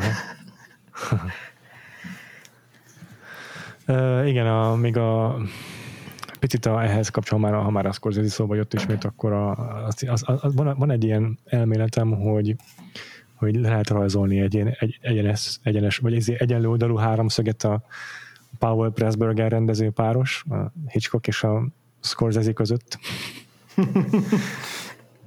és pont ez a film az, ami ennek a háromszögnek valahol így pont a csúcspontjában van mert a, a, a vörös szín az mind a három rendezőnél úgy tűnik, hogy kiemelkedő, pláne ebben a filmben, plusz, plusz apácák, és akkor a szóba hozhatjuk. A fekete narciszt, és az azzal kapcsolat, tehát a, a fekete narciszban megjelenő ezért uh, motivumait a, az, az apácáknak az ilyen elfolytásaival, hasonlókkal, az itt is végül is levetíthető arra az jelenetre, amikor a mm, kolostorba mennek a Scottiék. És, és egyébként hát, abban a jelenetben a, a, a torony, meg a harangtorony az igen. nagyon hasonlóan is van szerintem ábrázolva, mint a igen. fekete narciszban. Igen, igen. És, és akkor azért emeljük ki mindenképp a, a filmnek a, a záró jelenetéből a minden idők legsztoikusabb apácáját, aki így... Az nagyon jó. Az, az a mondat, amivel tudomásul veszi, hogy itt most valaki éppen leugrott a torony tetejéről, az, az így a leg, leghidegvérűbb. igen. Zseniális, igen. De ez tök, tök jó, nekem nem jutott eszembe a, a Powell Pressburger, de, de teljesen passzol a meg, megszállottsághoz, meg a, ezekhez a, a, igen. a kapcsolatoknak a taglalásához. Igen, van egy film, amit nem láttunk tőlük, de azt olvastam, hogy a kutatásaim során, hogy a Peeping Tom című Powell Pressburger film is nagyon ilyen obszesszió mm. orientált. Mm. Ja, és, akkor, és akkor gondolom, hogyha beszabadulnánk a, nem tudom, Brian De Palmának a gyerekszobájába, akkor így ezek a, ezeknek a filmek Simán. a plak, plakátai, plakátjai Tudti. Ö, hát ő csinált is valamit, ami abszolút hasonló sztori, mint a Vertigo, azt a Wikipédián láttam csak, de ott egy filmje, amire azt írják, hogy nagyon, nagyon ez ihlette meg a hátsó ablak. Uh-huh. Hú, melyik is volt, az most megkeresem. Gyorsan. Obsession. Ja, valószínű. ez, ez is nagyon Brian De Palmás, hogy így de, de, le, legyünk teljesen literálisak a címadásban. Igen. Igen. Igen. Igen. Nekem még két apróság, amit így a, a Vertigóval kapcsolatban ki, ki akarok emelni. Az egyik az, hogy, hogy nagyon szerettem azt, hogy a, a, a medlin mennyire, mennyire ilyen, ilyen melodramatikus így a, nem tudom, az utolsó pár jelenetében ott a, a leugrás előtt, a film, film táján, hogy itt minden egyes mondata az, az olyan, mintha nem tudom, a, a, vala, a valamelyik ilyen gótikus melodrámának a, a, a, a hősnője lenne, tehát tényleg úgy tud úgy, úgy, úgy tud borongani arról, hogy itt a, a végzett szele az, az itt körülötte kavarog, szerintem nagyon, nagyon vicces, vagy nyilván hát borzongató, hogy magán, magán a filmen belül, meg, meg, meg fenyegető, de hogy de hogy azért az egy, az a, a Judy-tól az egy, az egy egészen lenyűgöző alakítás szerintem, amit ő, a, a, ahogy ő eljátsz, eljátsza ezt a, ezt a medlint, és elhiteti a izével a, a, a Scotty-val azt, hogy ezek a, ezek az ilyen természet feletti jóslatok, ezek, ezek mind igazak. Hmm. A másik pedig, hogy a, nekem az egyik kedvenc mellékszereplőm, vagy kedvenc szereplőm az egész filmből, akit még eddig nem említettünk, az a, hát én bí, ilyen bírónak hittem, de hogy igazából ő így a, nem tudom, a törvényszéki szakértő. Uh-huh akit a Henry Jones játszik. Szerintem az zseniális, az a csávó, mint hogyha az a karakter, mintha nem tudom, a Good Wife-ból lépett volna ki valamelyik ilyen nagyon, nagyon izé, sassy, extra izé, bíró szereplők egyike. Ahogy ő ott szénné oltja a Scottit, az, az szerintem iszonyatosan vicces, tehát hogy semmi szükség nem lett volna hogy minden második mondatával azt hangsúlyozza ez a csávó, hogy Scott igazából egy teljesen szerencsétlen alak, az ő hibája ez az egész, persze felmenthetjük őt valójában, hiszen nem az ő hibája, de ha nem lett volna ilyen gyenge, ha nem, ha nem lett volna ennyire, izé, ennyire töketlen, de tényleg ott, ott, ott úgy, izé, úgy tapossa a porba szerencsétlen Scottit, ebben a monológiában, amire tényleg nem lenne semmi szükség. Nagyon szó, szórakoztatott az a mély, mély lagúny és szarkazmus, amivel, amivel viseltet a Scotty iránt. Szegény csávó, éppen a, orra előtt öngyilkos valaki, aki magát hibáztatja, és akkor még itt a, izé, a szakértő is csak őt izé cseszteti miatta. Ja, ja, ja, ja, ja, igen, igen, igen. Jó, hogyha nem arra bennetek más gondolat, akkor ideje búcsúzkodnunk. Még a, még a film utóéletéről csak egy-két Jó. érdekesség. Itt ugye már említettük a, a De Palma féle reméket. Van egy nagyon érdekes másik remake a Vertigónak pár évvel ezelőtt, az a címe, hogy The Green Fog, nem tudom, erről hallottatok-e? Nem. Hmm. Zöld köd. Ezt egy Guy, Guy, Guy Madden nevű kísérleti filmes készítette, Fönt van az egész a Vimeo-n, azt hiszem, hogy talán tavaly így a karantén időszak alatt rakták föl, vagy, vagy viszonylag frissen, de hogy meg lehet hm. nézni, egy egyórás film, és ez igazából egy montásfilm, olyasmi, mint a, mint a Pálfi Györgynek volt a, a Final cut tehát más filmekből, más filmek képkockáiból, jeleneteiből vág össze egy, egy, egy ilyen egyórás ilyen szuperkatot, hm. csak hogy míg a, a Pálfi György ugye egy úgy saját sztorit rakott össze sok-sok hmm. másik filmnek a képkockáival. Itt a, a Guy Madden a, a Vertigót ö, remékeli ezzel, és a, a, az a lényeg, hogy csak olyan filmekből válogat, amik szintén San Franciscóban játszódnak, vagy mm. ott mhm. forgatták őket. Tehát ezt a pont a San Franciscói valamilyen filmes, nem tudom, egyesület, vagy nem tudom, szervezet felkérésére készítette ezt a filmet, tehát ilyen kvázi mm-hmm. ilyen nem tudom, vár, városimázs, Aha. vagy a, nem tudom, a város filmes múltjának az ünnepléséből készült, de hogy tényleg így, nem tudom, a San Francisco utcái című sorozatból van egy csomó jelenet, akkor nem tudom, hogy melyik Chuck Norris film játszódott izé, San Franciscóban, de van egy viszonylag hosszú, legalább 5 perces jelenet, amiben csak Chuck Norris különböző néma arcai jelképezik a, a Jimmy Stewartot. De szerintem tök, tök izgalmas, meg jó pofa kis kísérlet, meg, meg játék az, hogy tényleg igazából elbeszéli az egész filmet, tehát hogy megvan a nyakláncos jelenet, megvan a nem tudom, toronyba fölmászás, akkor a, a, a, a nyomozás, tehát tényleg mindegyiket igazából megfeleltetik több különböző San Franciscói film vagy sorozat képkockáival, és akkor pluszba még, még, még jó néhányszor beúsztat ilyen zöld köd effektet Aha. a filmbe, vagy, vagy így rátesz egy-egy jelenetre, amitől ilyen még, még hatásosabb lesz, úgyhogy ezt, ezt így mindenkinek javaslom, ha más nem így, így bele-bele tekergetni, vagy így belenézni. Ja, és az, izé a, a Kronos Quartet készített hozzá eredeti filmzeit, ami meg így hasonló a, a hm. így meg, megidézi a, a Bernard Herrmann féle. Azt a Szerint, Szóval ez egy, ez egy tök, tök jó pofa, és mondom, csak egy órás, tehát még akár itt is lehet ülni. A másik pedig, ami ha jól lát, vagy hát igazából nem tudom, hogy lett ebből valami végül, de hogy még, még pár évvel ezelőtt, talán 2018-ban jött ki az a hír, hogy videójátékot akarnak készíteni a Vertigóból. Mi van? Jézusom. De várjál, ilyen mint a, a, a, szóval vannak ilyen sztori, ilyen kis narratív nyomozós videójátékok, mint amit mi is játszottunk. Biztos olyan akkor, nem? Valószínűleg igen, ezt egy, egy Microids nevű francia videójátékfejlesztő cég tervezte volna, vagy, vagy készítette Jó. volna és hogy így nem tudom, azt mondják, hogy ilyen loose adaptation, tehát hogy így ha. szabadon felhasználja, de hogy a Vertigónak az alapszori, és igen, inkább így ott a nyomozásra, meg a, meg, a, nyom, nyomozásra került volna a hangsúly, de ugyanúgy ott a játékfejlesztő cégnek a sajtóközleményében szerepelt volna az, hogy a megszállottság, meg, meg Aha. tehát hogy ezt a, ezt a pszichó részét is megőrizték volna valamennyire, vagy így, így fogalmaznak, hogy a hős, a főhősnek egyszerre kell megbirkózni a, a, a testi és mentális vizé, vertigóval, vagy hát tériszonnyal, szédüléssel, miközben a, az obszessziója, megszállottságai azok egyre mélyebbre és mélyebbre rántják le a valóság és a, és a, a képzeletnek a, az ilyen zavaros ö, egyvelegében, vagy izé, tehát hogy a, már nem tudja megkülönböztetni a, a valóságot a, a képzeletbelitől. Szóval mi ilyesmi lett volna a, a, a koncepció. Én nem találtam nyomát, hogy ebből valaha ez, ez ténylegesen meg is valósult, de lehet, hogy itt arról volt szó, csak hogy így megvették a jogokat, és aztán volt valami tervük, aztán nem lett belőle semmi, de, de hát ki tudja, lehet, hogy, lehet, hogy pár, pár év múlva mi is beleképzelhetjük munkat még jobban a James Stewart fejébe. És akkor ezzel kapcsolatban még eszembe jutott, hogy szerintetek melyik Hitchcock, Hitchcock filmből lehetne még jó videójátékot gyártani. Hát fogjunk tolvajt, vagy a, az észak-észak-nyugatból. Uh-huh. Uh-huh. Ezek jók, igen, ezek jók.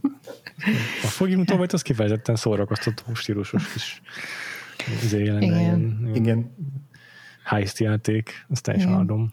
Egyébként ugye az is nagyon érdekes, hogy mennyire nem értékelték annak idején, hogy összesen két oszkárra jelölték a, a filmet, és az is a látvány ter, meg a hangkeverés, tehát hmm, nem is a zenét, wow. vagy ilyesmit.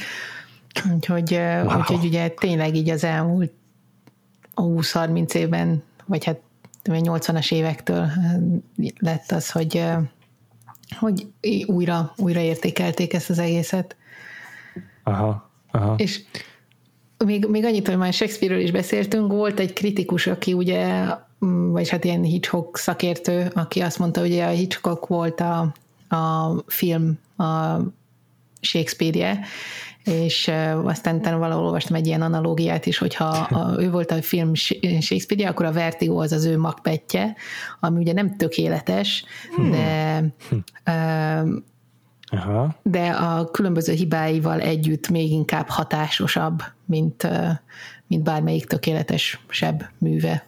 Aha. Mert hogy a Macbeth is egy kicsit így helyezkedik el a, a Shakespeare-i hm. Érdekes. Életműben. Igen. Hm. Ez érdekes, ez érdekes. Még csak hogy ki legyen pipálva, mondjuk ilyen male gaze kifejezést. Mert hogy ez a film ez azért szerintem a, arról beszél, hogy a Igen. Hitchcock is gyakori alkalmazója a male gaze-nek, amikor tulajdonképpen a férfi által kezelt kamerán, vagy a férfi által rendezett kamerán keresztül, vagy férfi által mesélt történeten keresztül a nő tárgyasodik, egyszerűsödik, vagy, vagy, vagy pont, hogy azért idealizálódik, ami nincs benne valójában, amit a férfi beleképzel. És hogy ez a film ez szerintem egy tök jó mm, példája annak, hogy a Hitchcock az nem, az tudatában volt, és ami, ami a gaze és, és, és képes volt uh, reflektálni rá, képes volt ezt uh, felülvizsgálni. Jó. Akkor most már tényleg ideje búcsúzkodnunk, ha nem akartok még hozzátenni uh-huh. egyebet. Uh-huh. Jó van. Akkor a Backfold podcastot azt megtaláljátok a vakfoltpodcast.hu-n, de ne felejtsétek el, hogy fel tudtok iratkozni ránk a YouTube-on, az Apple Podcast-en, Google Podcast-en, Spotify-on, vagy a kedvenc podcast appotokban, és ismét a Facebook csoportunkban megtaláljátok az adáshoz tartozó posztot is, és várjuk a kommentjeiteket, hogy nektek mekkora élmény volt a Vertigo, vagy tudtok ennél jobb Hitchcock filmet. és van Patreonunk, a patreon.com per podcast, ahol heti szinten jelentkezünk bónusz tartalmakkal a Vakfolt rendes adásai mellett, és a Facebookon egyébként a csoportunk mellett van oldalunk is, amit tudtok követni. Twitteren is fönn vagyunk, ahol értesültek a friss posztjainkról a twitter.com per Vakfolt podcast oldal alatt. És akkor tünde téged hol találnak meg a hallgatóink? Hát a popkulcsajok stb. podcastban, illetve én is főleg a Twitteren szoktam Lobo egy Tómia névem uh-huh. írogatni. András? Engem Twitteren a Gains alsóvonás alatt. Engem Twitteren a Freevo név alatt, Freevo 2 elvel és óval. Ezen kívül Letterboxdra is szoktunk néha írogatni, a Vakfolt címkére keressetek rá. És akkor jövő héten pedig Tünde visszatér, és ezúttal nem pótolunk tőle Vakfoltot, hanem egy kedvencet fogunk megnézni, és ideje, hogy akkor lelásd a leplet erről a filmről Tünde. Igen, ez a filadelfiai történet lesz, a Philadelphia Story. Nagyon friss film. hát nekem James nagyon friss lesz, mert... duplázunk. Igen, James stewart én, én, én, Neked is volt. Teljesen, igen, és hogy is abszolút semmit nem tudok, azt hogy miről szól, úgyhogy csak ennyit tudok, hogy Philadelphia Story és James Stewart, úgyhogy ne, nekem nagyon friss lesz. Wow, szuper, nagyon jó, szuper, nagyon jó. szuper. Ah, kíváncsi vagyok. Nagyon-nagyon sok kapcsolódási pont lesz más vakfoltadásokkal. Ja, ja. Akkor jövő héten jövünk a Philadelphia sztorival, és nagyon köszönjük, hogy itt voltál, Tünde, és elhoztad nekünk a Vertigot. Én végre így megnézhettem, hazat hasonlóan. Én is örülök, hogy végül is ez maradt nekem, és mint, mint vakfolt, és tudtam pótolni, mert uh-huh. abszolút tényleg Kösz. Köszi a lehetőség. Nagyon örülök neki, örülök. Kevés, egyébként nem, nem, nem, nem tudom, kb. 50-50 szerintem, hogy amit bepótol velünk egy vendégünk, az neki tetszik-e végül, vagy sem. Szóval örülök, hogy ez most bejött. Igen, na, tutira. Szóval, ja. köszi. És akkor jövő héten ismét találkozunk, addig is, sziasztok! Sziasztok! sziasztok.